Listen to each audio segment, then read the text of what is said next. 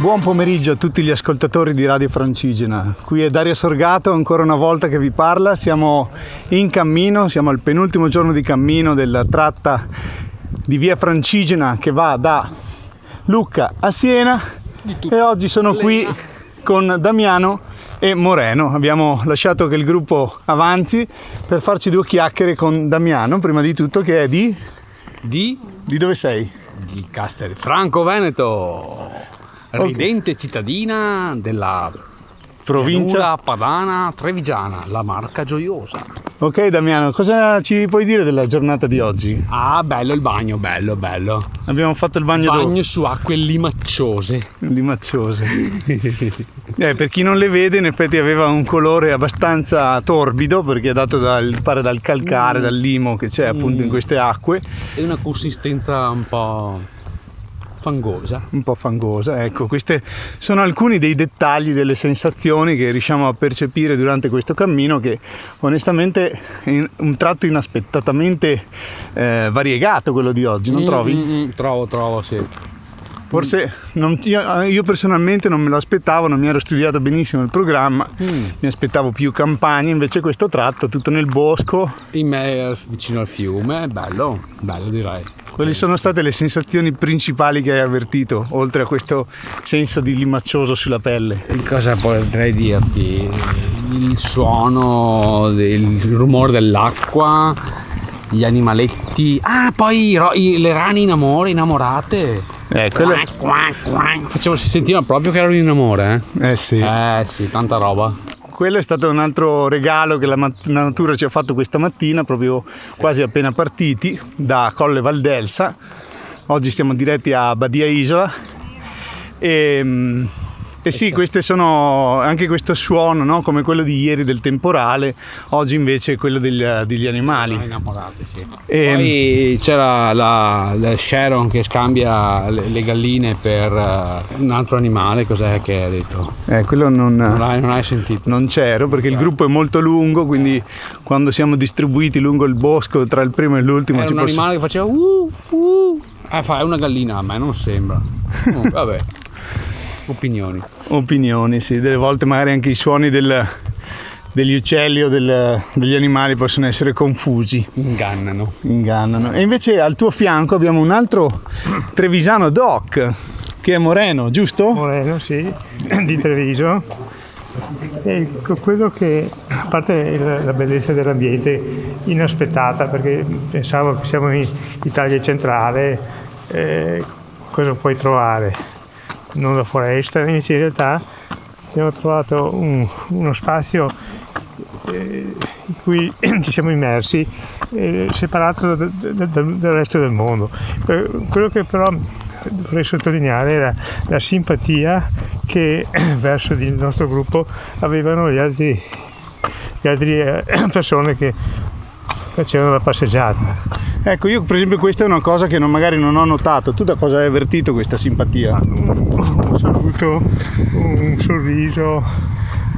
C'era una ragazza che prendeva il sole e al volo ho voluto sapere da dove veni- venivamo. Ho detto bravi.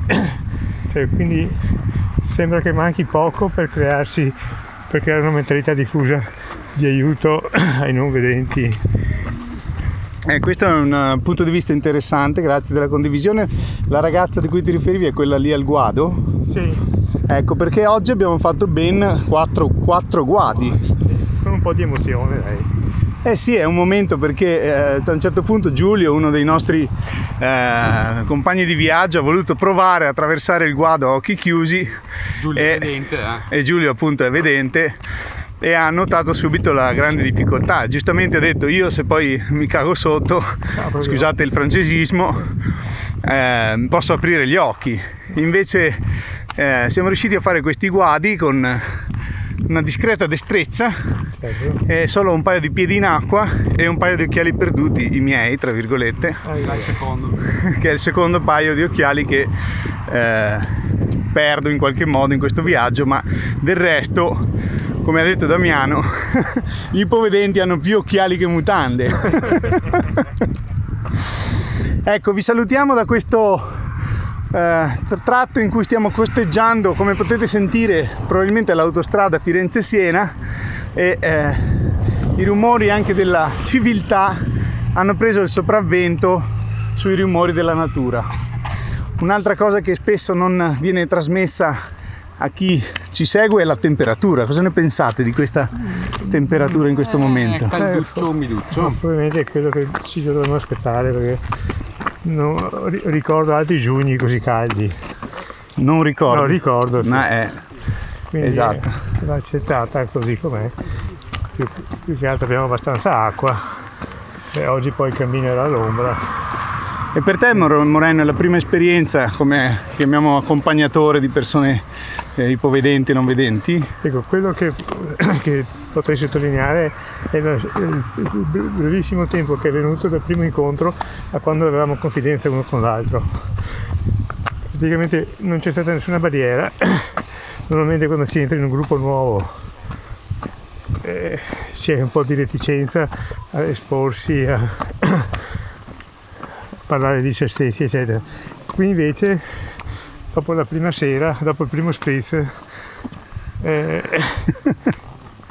ci davamo tutti del tuo ovviamente, ognuno raccontava le sue, le sue situazioni.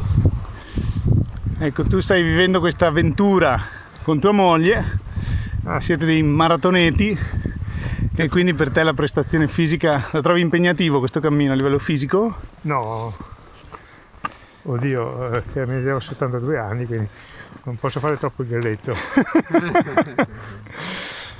ok, ma Damiano, chiudiamo questa breve intervista con un'ultima tua osservazione, qualcos'altro da aggiungere? Eh, beh, se dobbiamo pensare così a, a un confronto, questa via è più agevole rispetto alla via degli dei. Ecco sì, più Damiano. Facile, è più facile. Mm. Hai fatto la via degli dei a settembre sì, dell'anno scorso e a livello dici, di prestazione fisica questo sì, è più, questo sem- è più semplice, sentieri più larghi, eh. meno dislivelli, e sì, più agile insomma. Ecco, quindi mettiamolo anche questo come un invito a chi ci, sta, ci sta ascoltando, chi ci ascolterà, a scoprire chi è questa associazione fantastica che si chiama Noisy, Noisy Vision. Vision e che cerca di far vivere esperienze come quella di oggi, in cui abbiamo fatto il bagno appunto nelle acque di un torrente, guadi, una sorta di piccola avventura nella natura di una inaspettata Italia centrale.